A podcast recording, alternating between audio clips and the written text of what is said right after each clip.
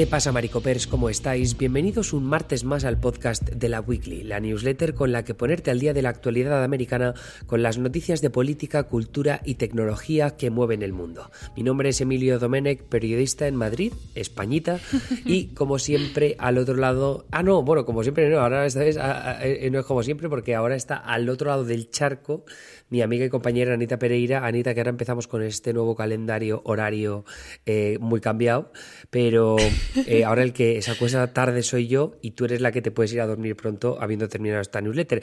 ¿Cómo estás? ¿Cómo te encuentras? Sí, muy, bien. Bueno, yo, creo que vamos a irle agarrando la mano a esto. Eh, el duelo más grande que hice fue el saber que te ibas a cambiar de uso horario porque, bueno, era sumamente conveniente. Recién me estoy dando cuenta que también va a cambiar la intro, pero bueno, no pasa nada, hay cambios buenos. Sé que te está yendo bastante bien en Madrid, así que bueno, pa'lante. Ya.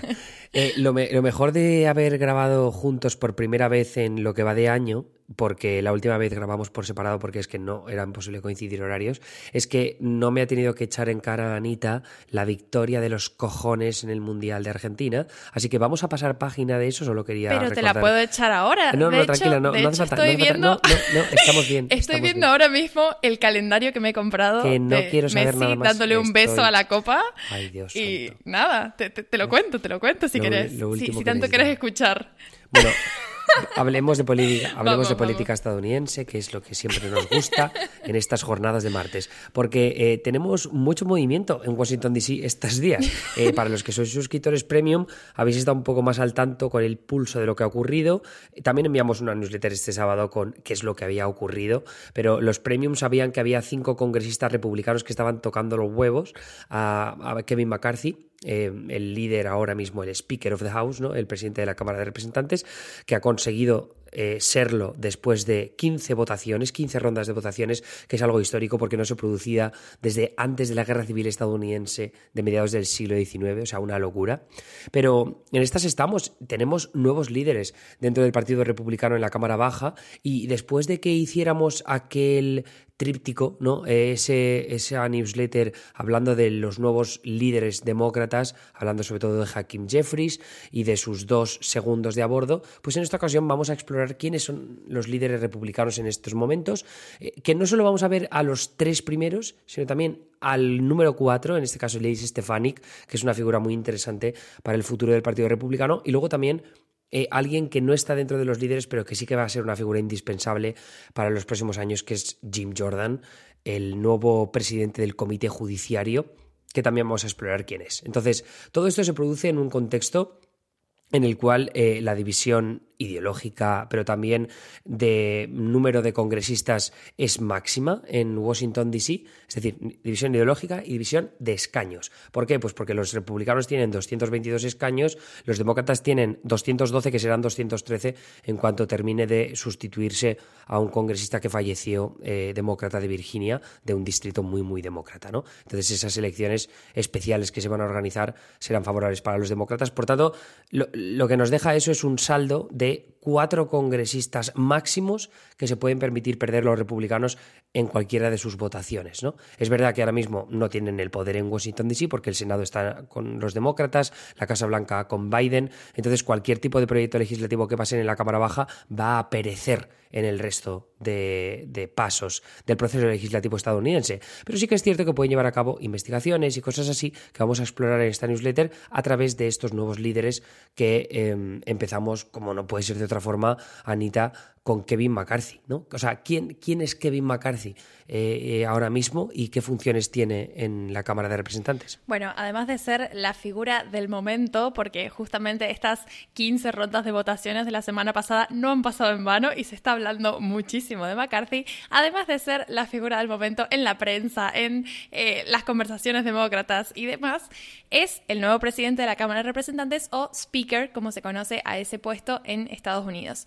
Él es representante de California es una persona que, o sea, es un político que tiene una carrera bastante eh, destacada porque de hecho eh, pasó muy poco tiempo desde que entró en la Cámara Baja hasta que empezó a ocupar puestos de liderazgo, entonces es una figura que lleva siendo eh, importante dentro del Partido Republicano bastante tiempo ya y es de hecho cabeza de su partido desde 2019 cuando, bueno, los republicanos eran la minoría, ¿no? Pero todo esto le, ha ganado una cierta experiencia que es sumamente valiosa y que luego, bueno, de, de alguna forma ha sido lo que lo ha catapultado a candidatearse y finalmente ganar con, mucho esfuerzo el cargo de eh, speaker, de presidente de, este órgano. El speaker es el segundo lugar en la línea de sucesión presidencial. Em, sabemos que el, vicepresidente, digamos que acompaña la fórmula presidencial, que en este caso es Kamala Harris, por defecto es presidenta del Senado. Bueno, el cargo de speaker lo ocupa el, eh, eh, digamos, a través de una elección, ¿no? Pero una elección que siempre da como resultado a un líder del partido mayoritario, que en este caso es el Partido Republicano.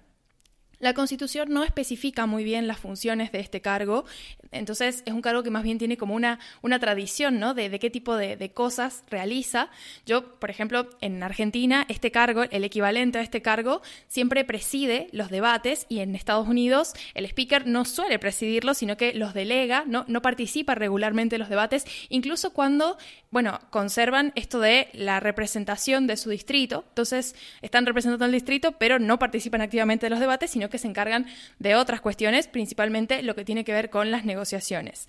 El speaker es responsable de garantizar que haya acuerdos dentro del partido, que son los acuerdos que van a permitir que se apruebe la legislación, ¿no? Entonces, un poco estos roces que suelen haber interpartidarios, bueno, la figura del speaker es muy importante para un poco irlos limando e ir negociando diferencias que no son, o sea, que no tienen que ver nada con los demócratas, sino que tienen que ver específicamente con eh, los miembros del, del Partido Republicano.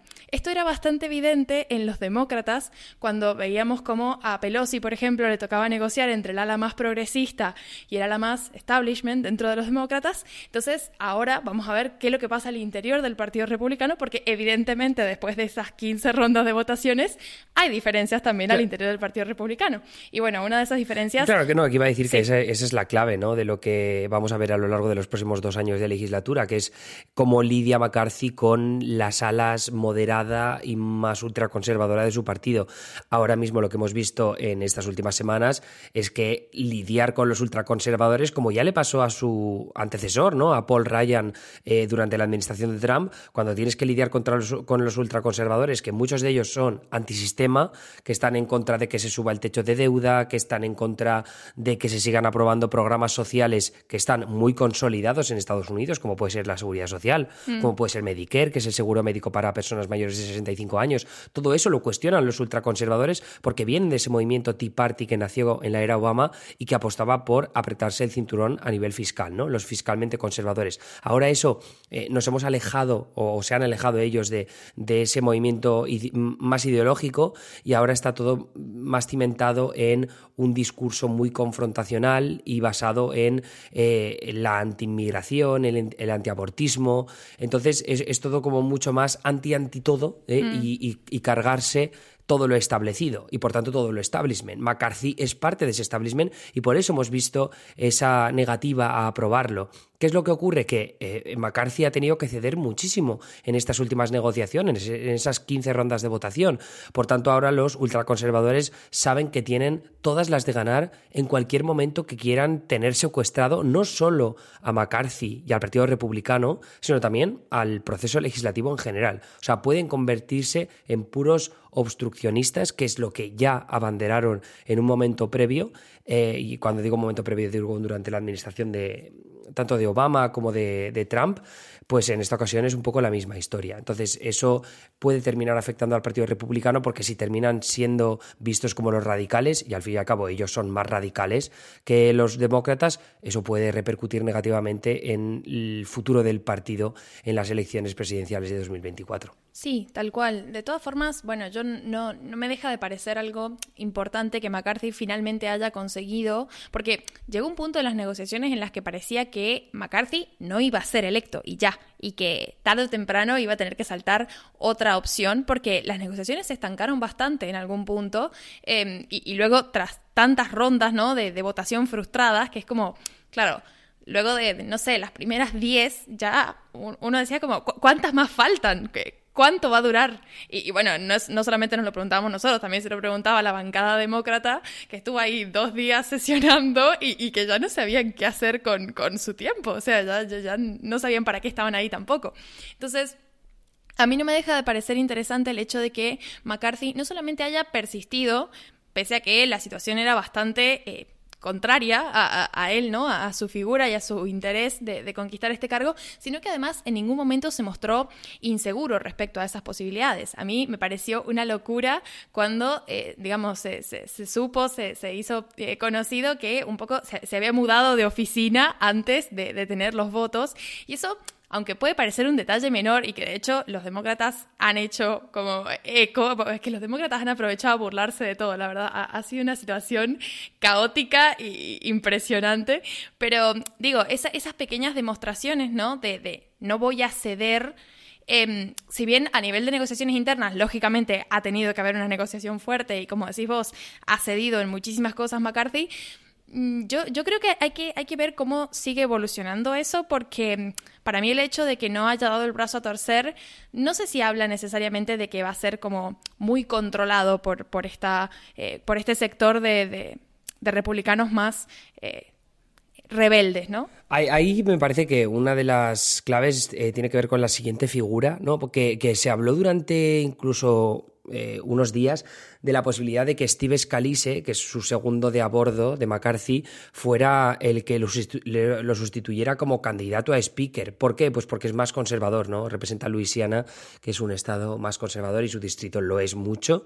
Entonces, en este caso, Anita, la, figura de Scalise, que además tiene un historial mm, un tanto eh, emocional también, ¿no? Porque fue víctima de un, atentado, pero eh, es él el que también va a tener que lidiar con todos estos eh, votos en los cuales pues va a pender prácticamente todo de un hilo y de momento las cosas parecen mejor encaminadas para él que para el propio McCarthy, ¿no? Que es el que se va a comer todos los titulares negativos como las cosas empiecen a salir mal. Sí, pero de todas formas, digamos, el puesto de eh, es un poco trabajar en conjunto con el speaker y creo que en ese sentido es muy importante el hecho de que finalmente no haya como ganado esta primera idea de que, de que lo sustituyera McCarthy porque eh, digamos, cualquier figura que surgiera, y, sobre todo si, si, ganaba finalmente, era como un movimiento en contra del propio McCarthy. Entonces siento que si Scalise hubiera conquistado ese puesto, no podrían haber trabajado en conjunto, como sí lo van a poder hacer probablemente ahora desde este esquema, ¿no? Que es el que McCarthy probablemente planteó desde un principio, pero bueno, tenía bueno, pero también te digo, también te digo que es, que McCarthy quizás se tenía que haber incluso jubilado, ¿sabes? Eh, o sea, si pierde esa votación, McCarthy está muerto. Es que sí. Es que se estaba jugando el todo por el todo igual. Sí, yo, creo que por esa misma razón, eh, o sea, Scalise fue muy listo de no posicionarse en ningún momento, porque estas cosas tienen que salir solas, ¿no? Eh, creo que hay, alguna, alguna película que, que, contaba exactamente este proceso, ¿no?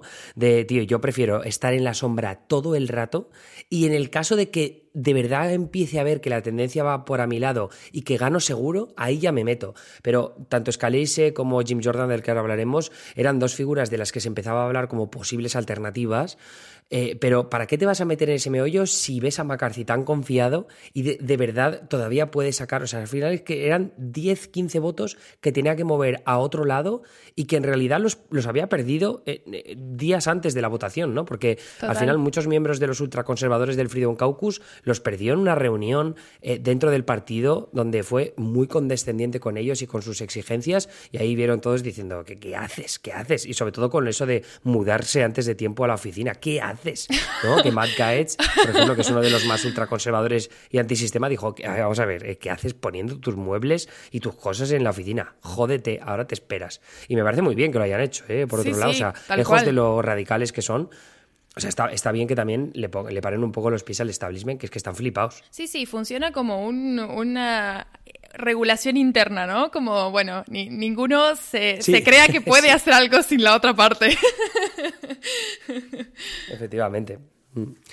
Y, y Scalise, además, eh, que por cierto, antes era el whip, ¿no? Lo que pasa es que en el proceso de, de líderes de tanto de los republicanos de los demócratas, lo que ocurre es que al final el, el número uno, el número dos y el número tres que están en la minoría, ¿no? O sea, está el líder de la minoría, está el whip y está el presidente de conferencia. Entonces, en el momento en el que eh, se, convierte el partido en la mayoría, el que es número uno, que es líder de la minoría, pasa a ser speaker. Claro. El que es, eh, en este caso, whip, pasa a ser líder de la mayoría. Y el que es presidente de conferencia pasa a ser whip. Eso es un poco, bueno, más o menos ocurre de esa manera, ¿no? No siempre se traduce eh, igual, pero en este caso Scalise era whip y ahora es el líder de la mayoría, que como decías tú, no es un poco el que se encarga de conseguir los votos y va a tener esa tarea de ayudar al speaker, a McCarthy, a, conseguir esos 218, ¿no? que es el número mágico siempre para cualquiera de las votaciones. Pero luego tenemos un nuevo whip, ¿no? el, látigo que se llama en español, porque es la persona que se encarga de eh, congregar a la jauría de perros para que todos voten de la misma, de la misma forma, que es Tom Emmer, que además es curioso porque él, él ganó la dentro de lo que es la conferencia republicana, es decir, no tanto la votación de speaker, porque la votación de speaker es más adelante y también participan los demócratas, pero dentro de lo que es el Partido Republicano en sí mismo en la Cámara Baja, Tom Emmer eh, ganó la victoria más cerrada, ¿no? O sea, como la más ajustada de todas, porque McCarthy ganó sobrado, Scalise ganó sobrado, de hecho creo que Scalise no, no tuvo rival, Stefanik, que vamos a hablar de ella, también ganó bastante eh, holgadamente, pero sin embargo Tom Emmer con esta figura del whip ganó de forma un poco más mm, ajustada y, mucho tiene que ver porque no tiene pasado consiguiendo los votos suficientes para, para ganar voto, para ganar en este caso votaciones en la Cámara Baja y eso va a ser muy determinante, Anita. Eso te iba a decir porque me parece que el whip es un cargo muy específico que tiene que estar desempeñado para que funcione, ¿no? Por una persona que tenga cierto nivel de influencia en el resto de los partidarios, ¿no? Porque el whip justamente lo que hace es un poco eh, poner orden, ¿no? Y, es como como el equivalente al uso de la fuerza, entre comillas, porque bueno, un poco es eh, limitar eh, a, ciertos eh, representantes que quieran hacer la suya, que quieran tener, y, bueno, y alinearlos dentro de la lógica partidaria, de los objetivos partidarios, que bueno, ya vamos a ver, tienen todo un proceso de consolidación y, decisión y demás, pero digo, tiene, tiene que ver con ponerle ciertos límites a los representantes. Entonces, lo que a mí me, me da curiosidad con esta figura, con este nuevo whip, es el hecho de que justamente al no tener una carrera tan, eh, o sea, al no tener tanta antigüedad en la Cámara, porque de hecho él ingresó por primera vez en 2015 como eh, legislador por un distrito conservador de Minnesota, entonces eh, no hace tanto tiempo que está tampoco, entonces... Claro, yo, no sé cómo qué tanto poder de limitar a otros congresistas republicanos que llevan muchísimo más tiempo y que justamente como eso los ha hecho establecerse mejor en, su lugar, ¿no? Y saber qué, qué, nivel de poder e influencia tienen. Yo no sé cómo va a funcionar esto, porque bueno, habrá que ver qué tanto carácter tiene Tom Emmer en ese sentido y, qué tanto va a poder disciplinar a estos miembros del partido, sobre todo cuando ya tenemos esta previa, ¿no? Con la elección de, de McCarthy, que es bastante caótica y que habla de un partido republicano bastante más fragmentado de lo que lo hemos podido ver en otras oportunidades. A, a mí me parece que la clave va a estar en dos frentes. Uno lo hemos contado en la newsletter, está escrito, eh, lo otro lo voy a contar porque se me acaba de ocurrir mientras hablabas tú, Anita. Eh, el que hemos contado en la newsletter eh, es que mm, Tom Emmer, antes de llegar a este puesto como whip, era presidente del Comité Congresual Nacional Republicano, ¿no? que es el, grupo que se encarga de lograr el mayor número de victorias electorales posibles, en este caso congresuales, ¿no? para, para la Cámara de Representantes.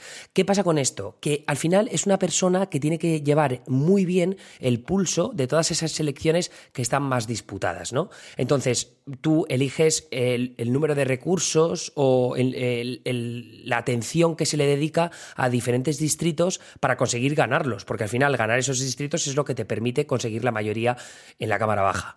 ¿Qué ha pasado? Pues que los republicanos han conseguido la mayoría. ¿No es demasiado holgada la mayoría? Correcto, pero es cierto que hay muchos congresistas que han ganado sus distritos por muy poco, y ahí podemos ver, por ejemplo, a los moderados que han ganado en Nueva York, en distritos de Long Island o en Upstate New York, que se llama, ¿no? que es un poco más al norte de la ciudad, que han ganado por muy poco, pero oye, le deben mucho a la atención que ha puesto el Comité Congresual Nacional Republicano liderado por Tom Emmer en estos años. Entonces, eso es lo que le permite a Emmer saber un poco cuáles son eh, las concesiones que puede ceder él y luego también las exigencias que puede o, los favores que le deben todos estos nuevos congresistas. Y de la misma forma, todos aquellos que hayan disputado elecciones en distritos más competitivos, pues también saben que le tienen que agradecer a Tom Emmer todo aquel dinero que les haya enviado en su dirección. Así que ese, es un frente Sí, dime, dime. Es como un soft power, porque no va por el lado de las consecuencias que puede tener, sino como los favores que le deben y lo que ha hecho Emer previamente por ellos. Eh, me, parece interesante, sí, sí, genial, genial. Tiene, tiene mucho sentido. El, el otro el otro apartado que lo estaba leyendo antes en Punchbowl News, que esto es ya como súper ultra friki, pero cabe pensar también que los whip, o sea, o los whip, o el líder de la minoría y demás, no, o sea, no es una sola persona yendo por ahí danzando. Lo que hemos visto a lo largo de las rondas de votaciones es que no solo están implicados los propios congresistas, ¿no? que al final son la cara visible, sino todo su equipo. Y, el otro día leía yo en la newsletter de Punchbowl News el equipo que ha elegido Tom Emmer para ayudarle a ser whip, y es una locura, tiene como a 20 personas eh, encargadas de, lidiar con todas estas em, formas de conseguir los 218 votos, ¿no? ese número mágico del que hablábamos antes. Y, por ejemplo, ha elegido a una persona que va a ser como su segundo de a bordo, que va a, o sea, que es una persona con mucha experiencia en el Congreso, que se conoce a la gente y que conoce a todos los veteranos eh, que, qué es lo que necesitan y qué es lo que se les puede pedir o lo que se les puede ceder. ¿no? Así que en ese caso es también saber rodearte de la gente adecuada más que tener un historial larguísimo dentro del partido o dentro del Congreso como para que no te tomen el pelo, porque ese es uno de los mayores eh, miedos que puede tener Tom Emmer ahora mismo, que es que le tomen el pelo porque solo está en el Congreso desde 2015. Y, hablando de gente joven o, más nueva, luego está la figura de Liz Stefanik, que a mí me parece lo más fascinante de estos líderes republicanos, porque es una millennial, de hecho había sido la, la mujer con el récord de la persona más joven elegida jamás en la Cámara de Representantes hasta que ese récord se lo quitó otra congresista de Nueva York, en este caso demócrata, que es Alexandra Ocasio Cortez. Pero eh, esta, chica es la nueva presidenta de la Conferencia Republicana del Congreso y, me gustaría saber, Anita, a ver si puedes definir un poco mejor qué es eso. Bueno, en, digamos, hemos ido en orden de importancia desde Speaker, líder de la mayoría republicana, Whip, y ahora la cuarta persona más importante vendría a ser justamente Stephanie, con este cargo en la Conferencia Republicana del Congreso. Ella como autoridad de, este, de este órgano que es como un, caucus en, en, realidad, lo que hace es presidir los debates que tiene eh, al interior del partido, los, los republicanos, ¿no? donde un poco se van a definir cuáles son las prioridades de la agenda, así como, bueno, cuál es la, línea argumental que la sostiene y que les da fundamento, ¿no? Entonces, es esa instancia previa a eh, el desarrollo de los distintos proyectos de ley que luego se van a votar y se van a defender y tal, en la que, bueno, lógicamente el, partido tiene que establecer como una serie de metas, ¿no? Eh, bueno, ahora con esto de que son eh, mayoría en la Cámara, lógicamente también se abren más puertas en ese sentido y bueno, su, su trabajo, digamos, dentro de, esta, de esta conferencia es un poco armar el argumento para que también nadie se salga de esa narrativa que, se establece a nivel partidario, de esa línea partidaria, y que más o menos todos como se atengan a la misma lógica y que también, o sea, siento que es un, uno, uno de los órganos, una de las, de las instituciones al interior del Partido Republicano que hace que, que funciona dentro de todo bien y que hace que el Partido Republicano, como lo hemos hablado tanto en, en la newsletter, tenga como esa unidad, ¿no? A la hora de, proponer y demás, que ahora estamos los estamos viendo más fragmentados que nunca, creo. Em, pero bueno, nada, eh, su, su rol también va a tener que ver con eso, con darle homogeneidad a la postura republicana dentro de la Cámara y bueno, va a ser súper importante porque han empezado con el pie izquierdo en ese sentido.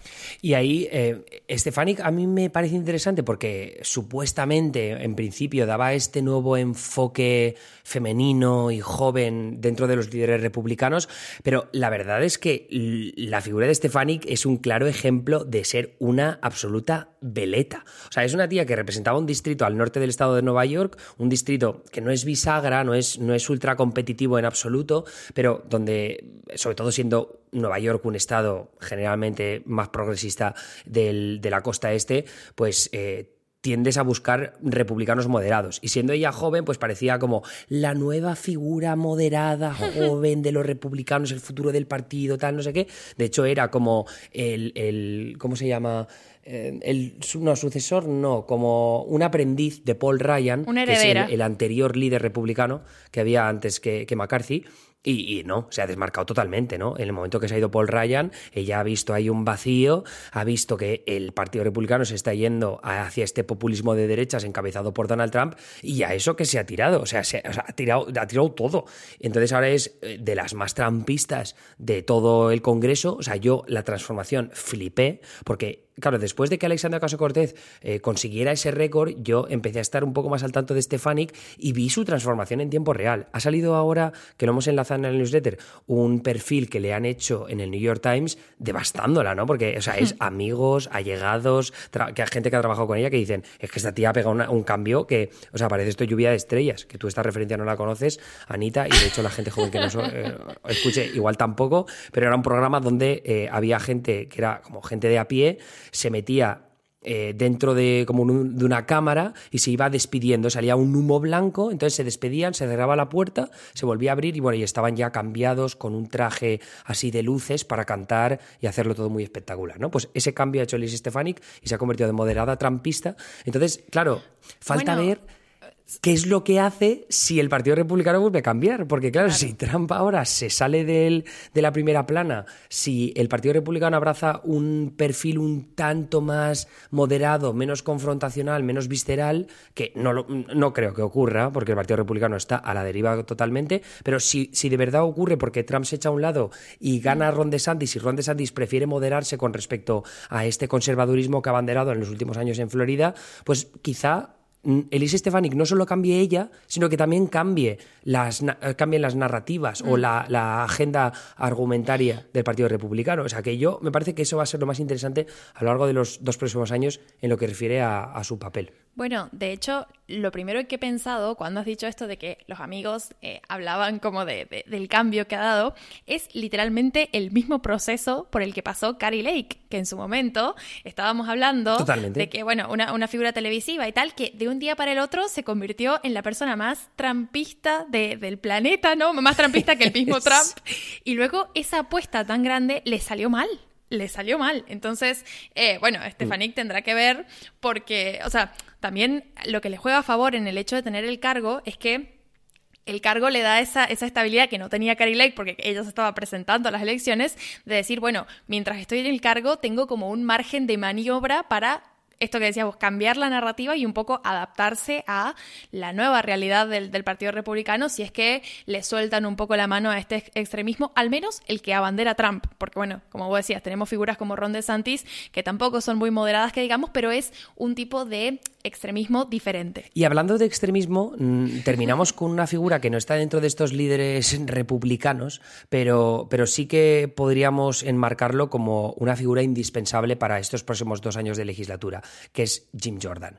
Jim Jordan es uno de los cofundadores del Freedom Caucus, que es este grupo ultraconservador, eh, muchos de cuyos miembros han estado implicados en, este, en estos impedimentos que ha sufrido McCarthy para poder ser speaker. Él no ha estado implicado directamente, de hecho parecía como un líder en la sombra que se ha querido alejar hmm. de los rebeldes, pero los rebeldes mismos le han propuesto a él como candidato a speaker, ¿no? Entonces, eh, yo creo que él también estaba esperando a ver eh, si si la tendencia tira lo suficiente, quizá me posiciono para echar a un lado a McCarthy, pero claro, lo que ha hecho Jim Jordan muy inteligente en los últimos años es, eh, por un lado, establecerse como esa figura trampista, paladín absoluto de Trump en la Cámara de Representantes, que está en los comités rajando de los demócratas a muerte, defendiendo a Trump a ultranza. No, eso por un lado, pero luego por otro lado, también, bueno, y por, supuesto defendiendo causas ultraconservadoras, que es lo que hace el Freedom Caucus, pero luego por otro lado también acercándose poco a poco al establishment. ¿Para qué? Pues para mover al establishment hacia la derecha, mm. para conseguir concesiones clave del establishment a lo largo de los próximos años, ¿no? Y en este caso, ahora Kevin McCarthy es speaker, ¿y qué le ha dado a Jim Jordan?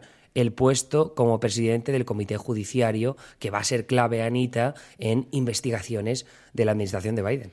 Sí, sí, y antes de, ir a puntualmente qué funciones va a tener, qué funciones tiene el comité y qué función va a cumplir em, eh, Jim Jordan, hay que, yo, quiero hacer un paréntesis porque claro, cuando yo vi que estaba, iba a estar a cargo del comité judicial, sumado al dato de que Jim Jordan fue una de las personas que no solamente apoyó las demandas para impugnar los resultados de las elecciones presidenciales, sino que votó en contra de la certificación y no ha querido eh, cooperar con el comité que está investigando el asalto al Capitolio de enero de 2021. Entonces, es una figura que no solamente es trampista desde lo discursivo y demás, sino que se subió completo al tren de Trump. Y si bien eh, es mm. entendible como, como estas negociaciones ¿no? y este acercamiento que quiere hacer con, con, la parte más ah, moderada y con lo que va a empezar a representar McCarthy, ¿no? como desde su lugar de, de speaker, eso no, no lo quita nadie, digamos, y, esa postura que tomó que cruza la línea de trampista a eh, atentar incluso contra las instituciones, que es la línea que marcaron muchos republicanos que le soltaron la mano a Trump cuando pasó lo del asalto al Capitolio y toda la cuestión del cuestionamiento a los resultados de las elecciones presidenciales, es como, bueno, está perfecto, te, acompañamos en muchas cosas, pero acá está la línea. Entonces, Jim Jordan no es una de las figuras que vio esa línea y me parece justamente eh, como un, signo de, de exclamación, ¿no? El hecho de que ahora esté presidiendo el Comité Judicial que tiene competencia en materia justamente de procedimientos judiciales, civiles y penales. Bueno, tiene eh, competencia en una serie de, temas, ¿no? Terrorismo y bla, bla, bla. Pero, por ejemplo, tiene competencia directa en los procesos, o sea, se suele eh, incluir en los procesos de juicio político a funcionarios. Entonces, tocan muchos temas en los que eh, es un poco digamos, abre, eh, abre muchas preocupaciones a que una figura como él, que si bien ahora está eh, en, la oscuridad y demás y no está queriendo tener mucho protagonismo, o al menos no ha asumido mucho protagonismo por ahora, sino el, que le dan como la gente que lo sigue, em, es una figura con, posturas bastante fuertes sobre estos temas y bueno, de alguna forma va a estar eh, coordinando los debates en materia judicial. Entonces, ¡wow! no es poca cosa. No, además, ¿sabes lo que pasa con Jim Jordan? Eh, y esto, esto es muy interesante por lo que decías de, lo de la certificación en 2020. Eh, bueno, en este caso en 2021, ¿no? que fue el 6 de enero que se produce el asalto al Capitolio y demás, cuando los demócratas intentan sacar adelante el comité de investigación independiente del asalto al Capitolio, que lo quería hacer a imagen y semejanza del comité independiente que se hizo también en su momento con el 11 de septiembre, una de las razones por la que se niegan los republicanos a aprobarlo, y en este caso los líderes republicanos se negaron, es porque los demócratas y Nancy Pelosi específicamente no querían bajo ningún concepto a Jim Jordan en ese comité, que era hmm. una de las exigencias que tenían los republicanos. Pero ¿cómo vas a poner en el puñetero comité de investigación independiente del asalto a Capitolio a Jim Jordan, un tío que ha votado en contra de la certificación, que es uno de los que ha legitimado precisamente los discursos que alimentaron las teorías de la conspiración que después vimos con el asalto a Capitolio? O sea, es completamente una ida de olla y, esto lo usa mucho el Partido Republicano para señalar supuestamente la hipocresía o el partidismo de los demócratas, que es una crítica muy injusta si no se conocen todos los detalles de lo que ocurrió realmente en esas negociaciones. De todas formas, eh, Jim Jordan no solo se queda ahí. O sea, Jim Jordan, cualquiera que haya visto sus intervenciones en los comités en los que ha intervenido a lo largo de los últimos años, se sabe que es una de las figuras más confrontacionales, capaz de conseguir todos esos momentos de estrellita eh, ultraconservadora, antidemócrata, muerte, de, muy de señalar la hipocresía de los demócratas y decir, mira, es que no, esto ahora lo hacen ellos, pero a nosotros no lo criticaban antes ¿no? Siempre con cosas sacadas de contexto, con argumentos muy poco trabajados, pero que lucen muy bien en televisión. O sea, es el típico que es un, o sea, muy bueno para componer mensajes para grandes audiencias de la derecha y de la burbuja mediática de la derecha.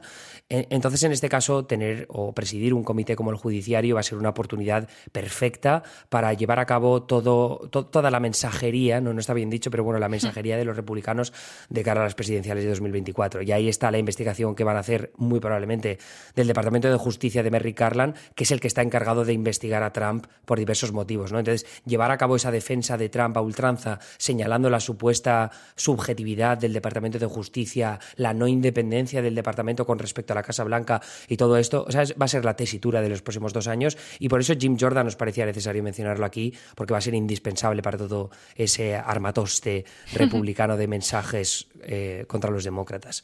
Así que, bueno, ese es un poco el resumen de, las figuras importantes. Nos quedan algunos pendientes, Anita, ¿no? Entre ellos eh, eh, nuestro amigo Matt Gaetz, que lo queremos mucho. Sí, le, vamos a dedicar atención especial.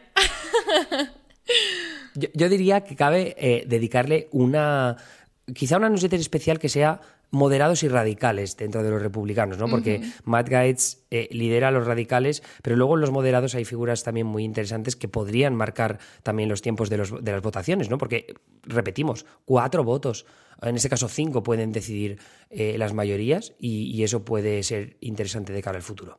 Así que mm, yo creo que más o menos es un buen resumen de lo que tenemos hasta ahí, pero Anita, no sé si nos puedes vender un poco de lo que vas a hablar esta semana en las newsletters premium, porque tenemos mm, temas muy guays preparados ahora que retomamos los ritmos normales de publicación y joder, ha estado bastante movido el fin de semana en Brasil, ¿no? Bueno, vos te me adelantaste con el directo, pero el, el directo en Twitch, pero sí, la, la columna de, mañana obviamente va a estar centrada en este asalto a, Brasilia, que es la capital y también la, sede ¿no? de, los edificios de los tres poderes nacionales de Brasil y que bueno, eh, hemos visto una especie de, mm, mala copia, entre comillas, de lo que fue el asalto al Capitolio en su momento y eh, ya esto nos abre la puerta a pensar un poco cómo se está globalizando ciertos discursos y ciertas ideas de la ultraderecha que de repente se vuelven eh, for export, ¿no? Y, Bolsonaro está en Florida, que también me parece un detalle mm, relevante, ¿no? Como, como Florida igual puede empezar a hacer turismo de relacionado con... yo me imagino como un circuito donde puedas conocer todas las casas de los ultraderechistas que tarde o temprano se van a tomar un té mirando el paisaje de Florida. Pero bueno, lo que vimos en Brasil fue gravísimo. Yo, creo que todavía no se termina de dimensionar como la magnitud de lo que mm, pasó. Totalmente. Eh, ya estamos viendo a Lula tomar las primeras medidas en materia de control, porque bueno, por suerte, entre comillas, ya está ejerciendo como presidente, es decir, esto no fue antes de que él asumiera, entonces él ya tiene las facultades para tomar medidas, para responder ante estas cuestiones, pero a mí me sigue pareciendo una situación sumamente triste porque, em, nada, eh, es muy doloroso ver eh, a, países de Latinoamérica hacer un retroceso con victorias tan importantes como la, de la democracia, ¿no? Que em, estamos muy marcados como región por las dictaduras que tuvieron lugar a, finales de, en la época de los 90, en los 80 y demás. Entonces, eh, es muy fuerte ver como retrocesos en, los, en términos de lo importante que es el régimen democrático y en términos de valorar esa, esa democracia que a veces la, damos por sentada, ¿no? Y bueno, y, en Brasil eh, creo que, ha habido una, crisis particular en ese sentido. Pero bueno, ya, ya lo charlaré mañana y ya les daré la lata mañana a la gente que me esté escuchando de en el podcast premium.